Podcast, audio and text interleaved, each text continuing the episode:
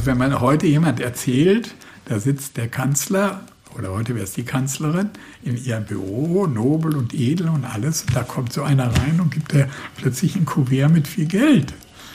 Also was denken die sich dabei? Hat der Altbundeskanzler Kohl dann nicht gegen seinen Amtseid verstoßen? Wir kommen zur Abstimmung über den Antrag auf Einsetzung eines Untersuchungsausschusses. Wir stehen heute erst am Anfang der Aufklärung einer Affäre. Er fand das völlig unangemessen, dass ich der Abgeordnete, den er sowieso für einen Terroristen oder sowas hielt, dass der ihm solche hochnotpeinliche Fragen stellen darf. Im Herbst 99 steht die Politik am Pranger. Die Spendenaffäre wirft nicht nur ein schlechtes Licht auf die CDU, sondern auf alle Parteien. Der Skandal ist nicht gerade die beste Werbung für die deutsche Demokratie. Das wissen auch die Abgeordneten im Parlament. Und die wollen deswegen zeigen, es ist nicht normal, dass Politiker Gesetze brechen und damit auch noch einfach davonkommen. Deswegen packen die Abgeordneten jetzt ihre schärfste Waffe aus. Wie scharf die tatsächlich ist, werden wir noch sehen. Sie wollen einen Untersuchungsausschuss einberufen. Zugegeben, das klingt nicht gerade nach Samurai-Schwert, aber das heißt nicht, dass ein Untersuchungsausschuss kein mächtiges Instrument sein kann. Der Bundestag will so aufdecken, was Helmut Kohl und seine Vertrauten über Jahre da eigentlich getrieben haben. Was wusste der Kanzler? Und woher kamen die geheimen Gelder?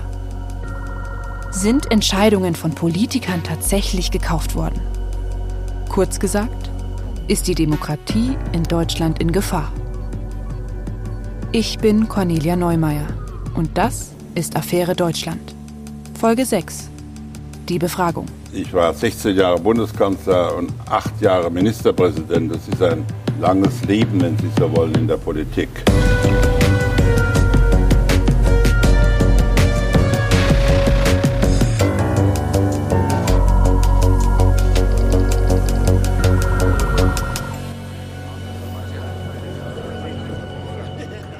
Am 2. Dezember 1999 will der Bundestag den Untersuchungsausschuss offiziell beschließen. Alle sind da und alle sind aufgeregt. Und dann regnet es im Bundestag plötzlich Geld. Bunte Scheine fliegen durch die Luft und flattern unterhalb der Glaskuppel langsam Richtung Boden. Geworfen hat sie ein Mann von den Besucherplätzen im Parlament, die wie Balkone über die Abgeordneten ragen. Es sind aber keine echten Geldscheine, sondern nur kopierte. Der Mann hat das Geld nicht einfach wild in den Saal geschmissen, sondern gezielt geworfen, in Richtung der CDU-Politiker, die direkt unter ihm sitzen. Einige der Abgeordneten rufen laut Skandal. Dabei sind die paar Geldscheine, die auf die Politiker segeln, im Vergleich zu dem echten Skandal, um den es an diesem Tag geht, ein Witz. Liebe Kolleginnen und Kollegen, ich denke, dass der Saaldienst äh, bereits äh, den Besucher, der unzulässig sich hier verhalten hat, abgeführt hat. Der Sinn der Geldwerfaktion im Bundestag ist klar. Protest gegen die Spendenaffäre, gegen die CDU und gegen Helmut Kohl. Sie müssen sehen, dieses Thema ging da hoch runter. Jeden Tag in den Medien, jeden Tag mit was Neues. Das ist Hans-Christian Ströbele, der geht damals, kurz nachdem die Geldscheine im Bundestag durch die Luft fliegen, ans Rednerpult. Er sitzt für die Grünen im Bundestag und jetzt, an diesem Tag im Parlament, wirft er der CDU vor, die Öffentlichkeit hinzuhalten. Er fordert Antworten. Wer hat der CDU was gespendet? Und wo ist das Geld eigentlich geblieben? Wie kann uns der Herr Kohl, der ja leider heute nicht hier ist, erklären, dass er schwarze Konten führt dass auf diesen schwarzen Konten Geldern eingehen, dass er davon gewusst hat, dass er das Geld ausgegeben hat und dass er nicht gewollt hat, dass das Parteiengesetz umgangen ist. Das passt doch nicht zusammen. Entweder er hat es gekannt, hat entsprechend gehandelt, dann hat er es auch gewollt. Wie kann er uns mit, und die Öffentlichkeit versuchen, mit solchen Haarspaltereien hinzuhalten? Die Wahrheit muss hier auf den Tisch und nicht das Herumgerede. Ströbele wird bei seiner Rede immer wieder unterbrochen. Überhaupt ist es den ganzen Tag unruhig im Saal.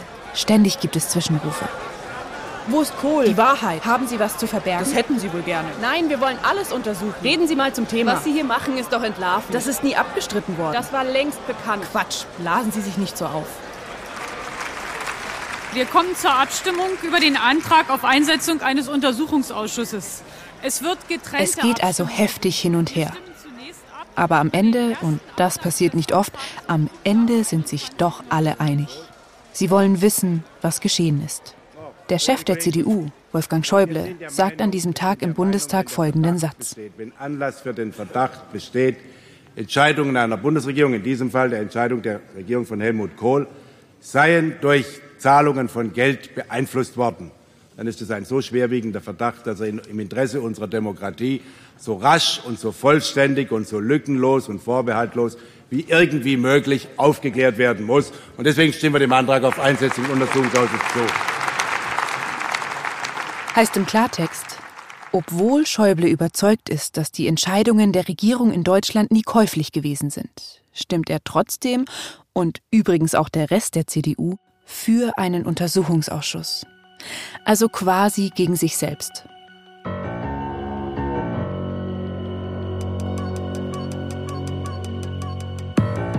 Für Schäuble und seine Parteikollegen ist das natürlich auch ein Versuch, die Glaubwürdigkeit der CDU wiederherzustellen. Wenn Magazine wie der Stern von der großen Gier schreiben und die eigene Partei tatsächlich im Verdacht steht, käuflich zu sein, dann lässt das natürlich niemand gerne auf sich sitzen.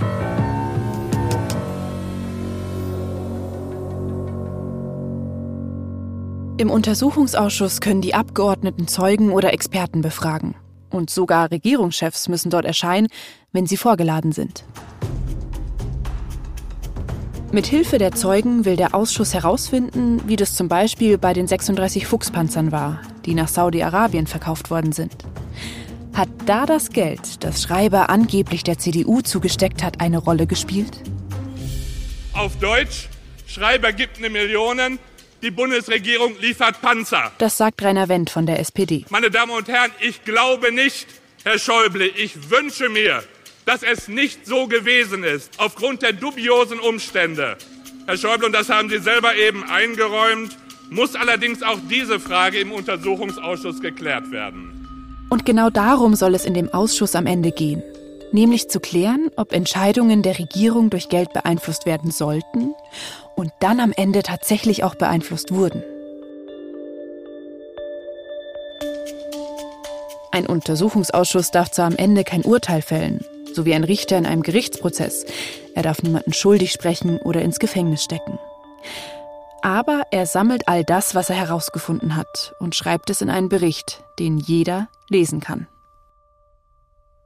Wir als politische Gegner der Union waren natürlich daran interessiert, also äh, der CDU jetzt, äh, die ja nicht mehr in der Regierung war, äh, da noch möglichst viel hinterher zu werfen und zu sagen, also die darf nicht wieder an die Macht kommen. Eine Partei, die geheime Konten unterhält und es stellte sich ja später heraus, oder damals spielten ja auch die Zahlen schon eine Rolle. Es ging also um mehrere Millionen Mark, die zum Teil auf äh, Konten in der Schweiz untergebracht waren und dann nach Deutschland transferiert wurden. Und eben dieser Waffenhändler Schreiber hat sich da als großzügiger Spender, weiß man nicht, ob Spender oder ob es Bestechungsgelder waren, äh, betätigt.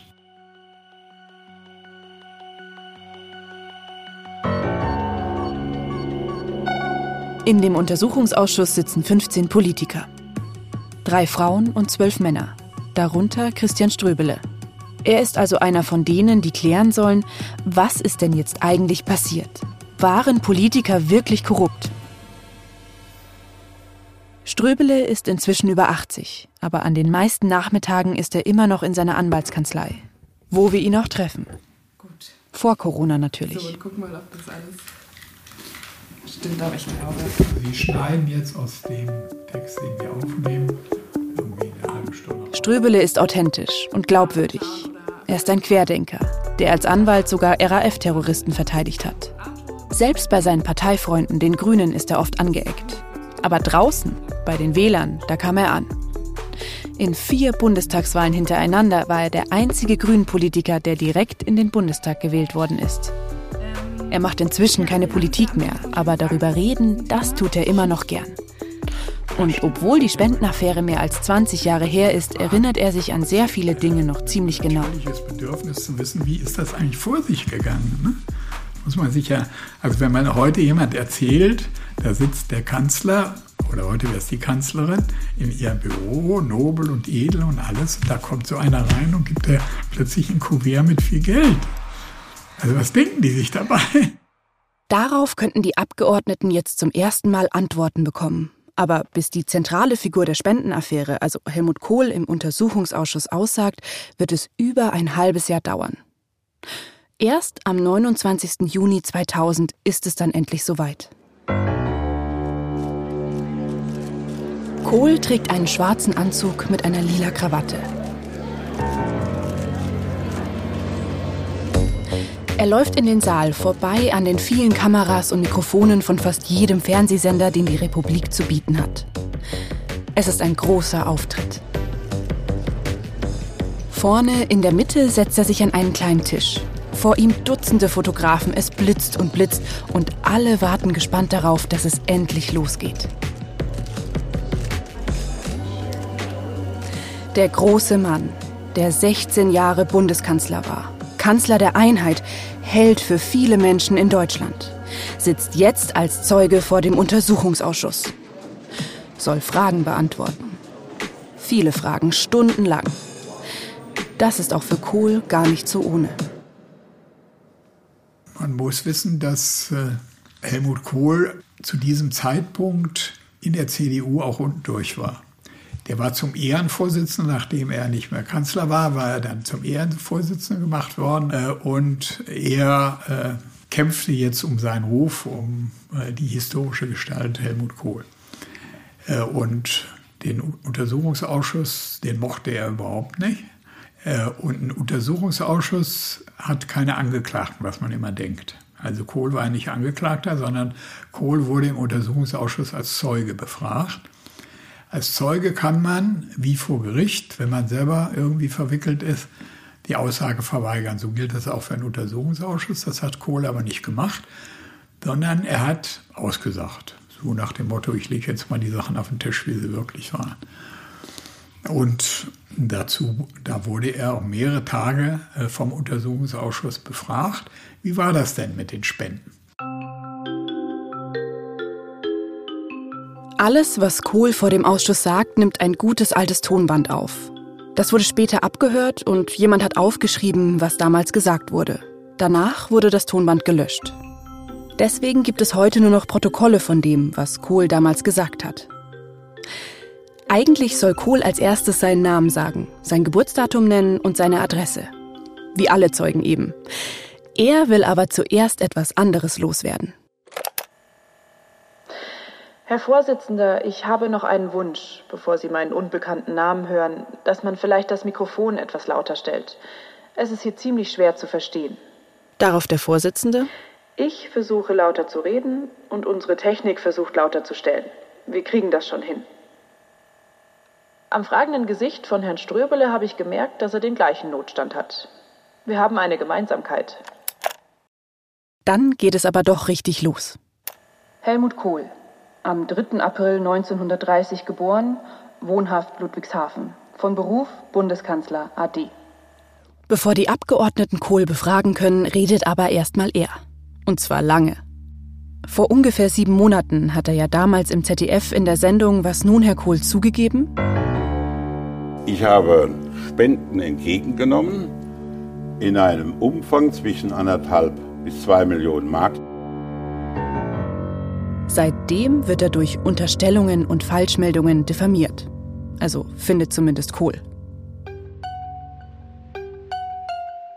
Er fühlt sich ungerecht behandelt. Mehr noch, er fühlt sich kriminalisiert und sagt, dass die 16 Jahre seiner Kanzlerschaft, 16 gute und erfolgreiche Jahre für Deutschland, verdunkelt werden sollen.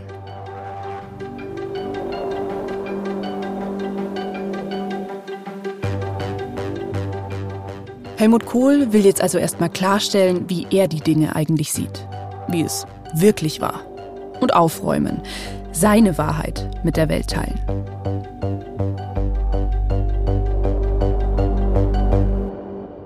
Zum Beispiel die Entscheidung, die Panzer an Saudi-Arabien zu liefern.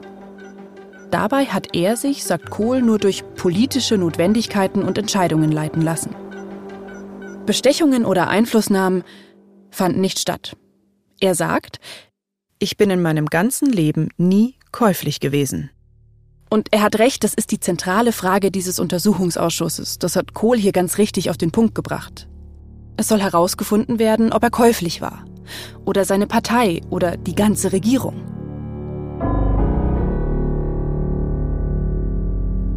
Helmut Kohl wischt in seiner Erklärung jetzt also erstmal alle Vorwürfe vom Tisch. Nach dem Motto, ihr könnt ja untersuchen, wie ihr wollt, aber finden werdet ihr nichts.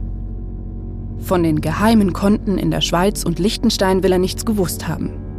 Und von der Millionenspende vom Waffenhändler Karl-Heinz Schreiber sowieso nicht. Es geht natürlich auch um das Thema der Spendenaffäre, über das die Leute wochenlang diskutiert haben. Seine eigenen Spender, von denen er angeblich Geld angenommen hat. In Bar. Von denen er aber nicht sagen will, wer sie sind.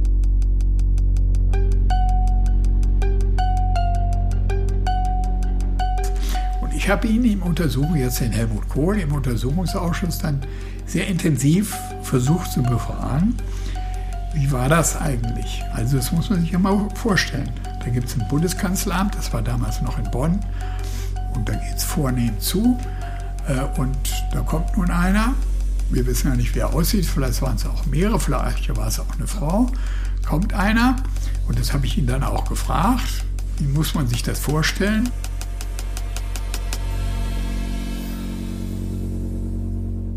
Wurde Ihnen das innerhalb eines Gesprächs überreicht? fragt Ströbele weiter. Oder wurde Ihnen das einfach so übergeben, ohne Quittung? Wie immer. Oder wie? Kohl? Herr Abgeordneter, ich kann Ihnen nicht helfen, Ihre schlaflosen Nächte zu beseitigen. Sie können sich das vorstellen, wie es ist. Wir werden das mit der Bonner Staatsanwaltschaft besprechen und nicht mit Ihnen. Punkt. Aber Ströbele hakt weiter nach. Es ging immer so um Beträge von 200.000 Euro. Wer so viel Geld schon mal in der Hand gehabt hat, in Bar, der weiß, das ist ein ziemlicher Packen Geld. Und dann habe ich gesagt, was haben Sie damit gemacht? Er will also genau wissen, was Kohl mit dem Geld gemacht hat, nachdem er es bekommen hat. Haben Sie das Geld in einem Tresor deponiert? fragt er. Nein, sagt Kohl. Sondern in ganz normalen, gut verschließbaren Schubfächern. Als Bundeskanzler bin ich davon ausgegangen, dass nicht irgendwelche Zeitgenossen meine Schubfächer aufbrechen. Wie lange lag das dann da drin?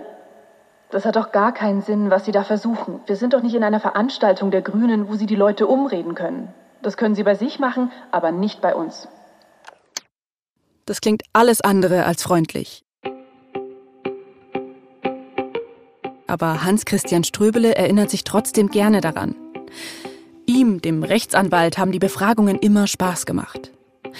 Dieses Ping-Pong zwischen ihm und dem Ex-Bundeskanzler war wie Armdrücken. Was kriegt er aus ihm rausgekitzelt? Wann antwortet Kohl? Wo weicht er aus? Aber bei vielen Antworten wirkt Kohl so, als würde er denken, was wollt ihr überhaupt von mir? Als ob es eine Zumutung für ihn wäre, hier zu sein und Fragen beantworten zu müssen. Er fand das völlig unangemessen, dass ich, der Abgeordnete, den er sowieso für einen Terroristen oder sowas hielt, dass der ihm solche hochnotpeinliche Fragen stellen darf. Hans-Christian Ströbele und Helmut Kohl sind nicht nur zwei Politiker aus unterschiedlichen Parteien. Sie sind in jeder Hinsicht komplett verschieden. Auf der einen Seite steht der Mann, der die Macht liebt, der pfälzischen Saumagen serviert und am Wolfgangsee Urlaub macht. Und ihm gegenüber auf der anderen Seite ist Ströbele, Vegetarier und Fahrradfahrer, der viel auf Demos unterwegs ist. Klar, dass es zwischen den beiden auch immer wieder kracht. Kohl mauert und Ströbele bohrt nach. Etwas anderes können die Ausschussmitglieder aber auch nicht tun, deshalb machen sie einfach immer weiter auch wenn sich das manchmal wie eine schlechte Komödie anfühlen muss. Wie etwa hier, als der Vorsitzende des Ausschusses, Volker Neumann von der SPD, mehr über die geheimen Spender erfahren will. Neumann. Gab es ein Ehrenwort gegenüber den Spendern? Kohl? Ja. Ein Ehrenwort? Ein Wort ist für mich ein Ehrenwort. Ein Wort ist für Sie ein Ehrenwort. Ja. Waren es mehrere Spender oder war es ein Spender? Es waren mehrere. Waren die Spender Deutsche? Ja, auch das habe ich schon gesagt. Haben die Spender in Deutschland gewohnt? Auch ja. Wieso kommt es dann, dass bei Ihnen Schweizer Franken abgeliefert wurden? Erstens sage ich dazu nichts, aber Sie wissen, dass man zwischen Deutschland und der Schweiz hin und her fahren kann. Volker Neumann stellt Kohl anschließend eine Frage, die ihm schon öfter gestellt worden ist. Wie leben Sie eigentlich damit, dass Sie ein Wort, Ehrenwort, über das Gesetz stellen? Kohl weiß nicht, was Neumann jetzt schon wieder von ihm will. So liest es sich zumindest. Ich glaube nicht, dass diese Frage so gestellt richtig ist. Ich muss Ihnen ganz einfach sagen, ich habe in dieser Situation einen Fehler gemacht. Ich stehe zu diesem Fehler. Ich habe auch mehr Prügel bekommen, als man sich vorstellen kann. Damit muss ich auch leben, das ist richtig. Aber ich habe weder die Verfassung gebrochen noch sonst was. Ich habe bei ihm immer gewartet, dass er mal auch öffentlich sagt, dass das äh, eigentlich ja eine strafbare Handlung ist, wahrscheinlich, was er da gemacht hat. Äh, und also Reue zeigt, Einsicht zeigt, weil er in den Fernsehinterviews äh, das immer so dargestellt hat, als wenn das irgendwie so über ihn gekommen ist und er da gar nichts richtig so mit zu tun hatte. Ne? So, äh, so die, das von sich gewesen und sich manchmal dazu durchringen müssen. Gut, da habe ich einen Fehler gemacht oder so, aber so, sonst war ja nicht alles so schlimm. Aber die Dimension, ne, dass ein, ein Bundeskanzler im Amt äh, sich so verhält, das würde sich ja niemand trauen, auch nur sich vorzustellen, also zu denken. Also das denkt man, so ist das irgendwo in einem afrikanischen korrupten Staat, aber nicht in Deutschland.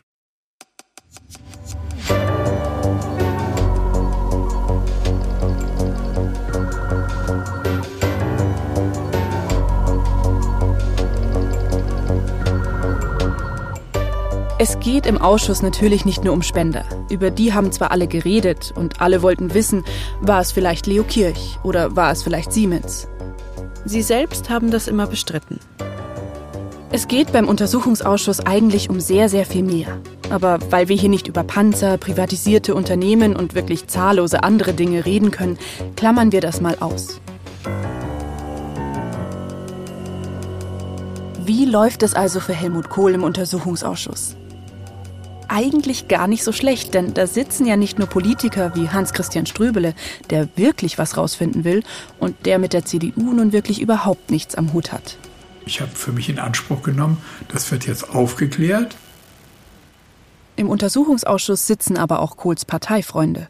Und das, was wir damals ja auch rausbekommen, war, äh, dass die Abgeordneten, die im Untersuchungsausschuss saßen, die haben ja nach der Sitzung des Untersuchungsausschusses den Helmut Kohl direkt auch selber davon informiert, was da besprochen wurde, was andere Zeugen gesagt haben, wozu er möglicherweise befragt werden könnte.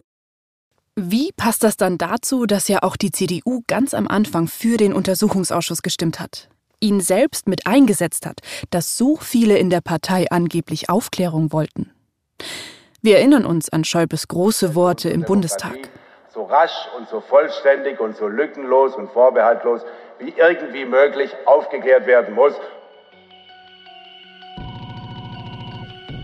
Die CDU ist eben eine ziemlich große Partei und da gibt es Leute, die sehr wohl aufklären wollen. Aber es gibt eben auch viele, die Helmut Kohl verehren und finden, dass dieser Mann solche endlosen Befragungen nicht verdient hat. Kohl muss insgesamt viermal vor dem Untersuchungsausschuss aussagen. Aber viele der Fragen beantwortet er einfach nicht. Weil er sagt, dass er sich nicht erinnert. Oder nichts darüber weiß. Oder dass er zu etwas nichts sagen kann, weil ja gerade gegen ihn ermittelt wird.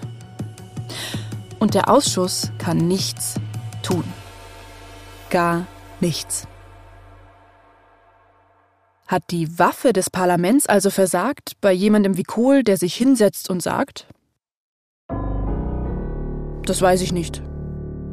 Und im Fall der geheimen Spender? Das weiß ich zwar, aber ich sag's euch nicht. Viele erwarten ja, wenn jetzt ein Untersuchungsausschuss eingerichtet wird, so wird das auch in den Medien leider immer wieder dargestellt, dass das äh, die schärfste Waffe der Abgeordneten des Parlaments ist, der Untersuchung, was grundsätzlich auch stimmt. Aber die erwarten jetzt, jetzt wird der Ausschuss eingerichtet und dann vielleicht in drei, vier Wochen nach den, äh, bei den ersten Zeugenbefragungen äh, bricht da jemand, ein Zeuge zusammen und sagt, jetzt sage ich mal, wie alles war. und dann hat man das alles. So ist es aber nie in Untersuchungsausschüssen. Wäre das ein Hollywood-Film, dann wäre es in der vierten Befragung irgendwann endlich soweit. Alle wären schon völlig fertig, genervt, fast alle haben schon aufgegeben und keine Hoffnung mehr. Und dann käme diese eine, harmlose Frage. Und die Antwort, die darauf folgt, mit einem kleinen Hinweis. Ein Versprecher, nur ein Versehen. Ströbele würde hochschauen, verwirrt. Ist das gerade wirklich passiert? Dann würde er sich vorbeugen und loslegen. Eine Frage nach der anderen, ohne Pause, immer schärfer, immer lauter. Bis Kohl brüllt: Ja gut, so war's. Na und?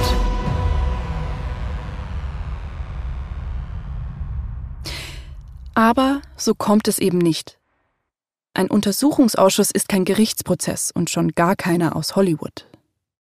Im Untersuchungsausschuss bricht Kohl nie zusammen.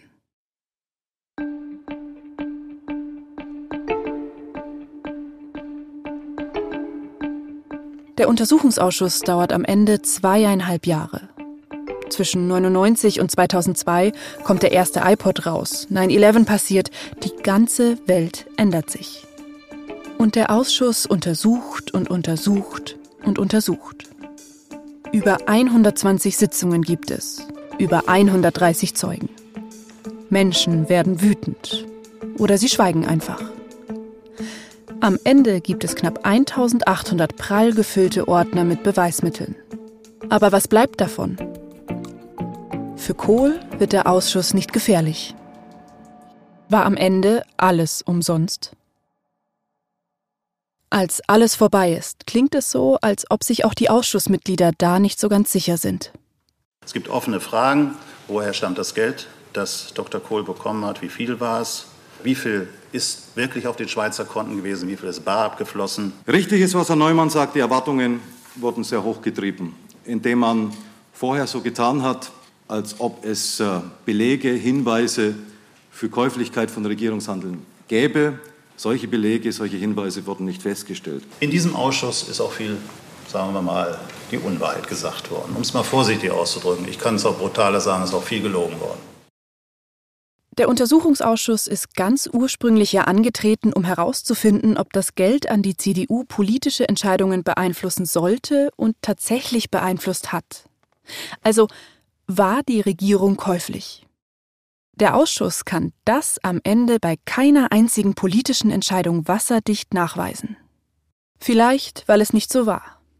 Vielleicht aber auch, weil es niemand beweisen kann. Also wenn man das mal unterm Strich sieht und die Berichte, die immer leider sehr dick sind und schwer zu lesen sind, äh, aber wenn man das sieht, da haben wir viele Sachen aufgeklärt, die man vorher nicht wusste, die, wir die ich auch vorher nicht wusste und die danach dann feststanden.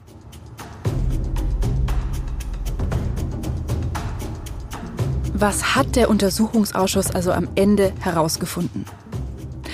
Zum Beispiel die Geschichte der Millionen im Koffer. Mit diesem einzelnen Koffer auf dem Parkplatz in der Schweiz. Mit dem hat die ganze Spendenaffäre ja mal ursprünglich angefangen. Und das hat der Ausschuss ziemlich genau rekonstruiert. Das Geld war ursprünglich eine Provision der Firma Thyssen, das dann bis zum CDU-Mann Walter Leisler-Kiep auf dem Schweizer Parkplatz gewandert ist. Bei dieser Million im Koffer gibt es einen schwerwiegenden Verdacht der politischen Korruption.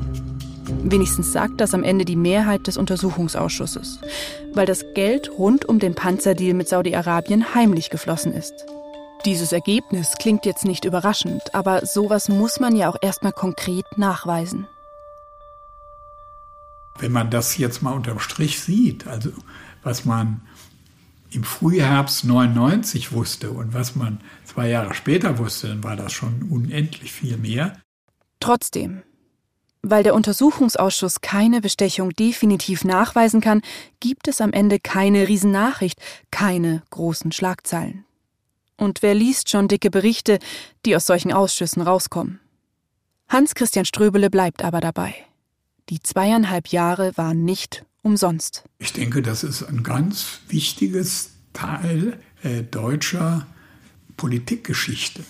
Nein, man muss auch sehen, auch die Gesetze haben sich geändert. Wir haben natürlich nach dem Untersuchungsausschuss die Gesetze über Parteienfinanzierung auch sehr, sehr stark verändert. Wir haben auch ganz genau geguckt und wenn heute Sie bestimmte Unregelmäßigkeiten, zum Beispiel bei der AfD mit ihren Spenden, ans Tageslicht kommen, dann hat das damit zu tun, dass die Vorschriften über die Meldepflicht von Spenden und Parteigeldern, äh, dass das so ist, wie es heute ist dass da auch mal was rauskommt. Aber sie sind entscheidend. Ich war da auch daran beteiligt. Wir haben das Parteiengesetz in, in ganz entscheidenden Punkten geändert. Die, die Offenlegungspflicht der Parteien erheblich erweitert. Ab einer bestimmten Höhe müssen die Spenden jetzt sofort beim Bundestagspräsidenten angemeldet werden, da bei der Verwaltung, und die sind da auch ziemlich streng. Wenn man das nicht macht, dann müssen die das Doppelte oder manchmal noch mehr von dem, was sie da gemogelt haben, äh, an den Staat bezahlen. Also würden Sie schon sagen, dass die Demokratie daraus was gelernt hat? Auf jeden Fall.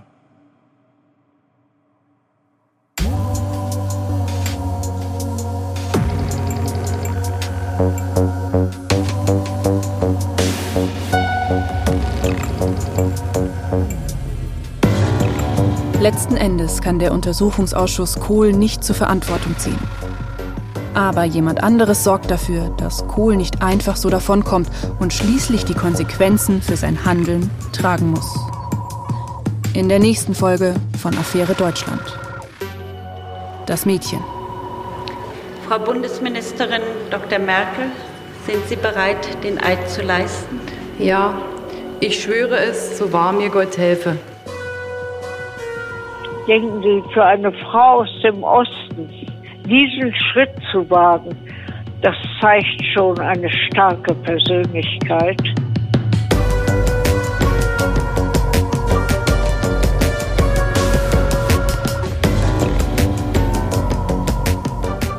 Affäre Deutschland, die schwarzen Konten der CDU ist ein Fire Original von Ikone Media. Gehostet von mir, Cornelia Neumeier. Manuskript dieser Folge, Birgit Frank. Redaktion, Christine Auerbach und Birgit Frank. Mit Recherchen und Interviews von Maria Christoph, Konstanze Radnoti, Vera Weidenbach, Maria Wölfle und mir. Archivrecherche Marion Hertel, Monika Preischel. Archivmaterial in dieser Folge bereitgestellt von Deutscher Bundestag, ZDF und Deutsche Welle. Audioproduktion Lorenz Schuster mit Niklas Gramann und Konstanze Radnoti. Sounddesign Lorenz Schuster. Regie Konstanze Radnoti. Produzent Reinhard Röde. Redaktion FAJO, Tristan Lehmann, Benjamin Riesom, Luca Hirschfeld und Tristan Lehmann.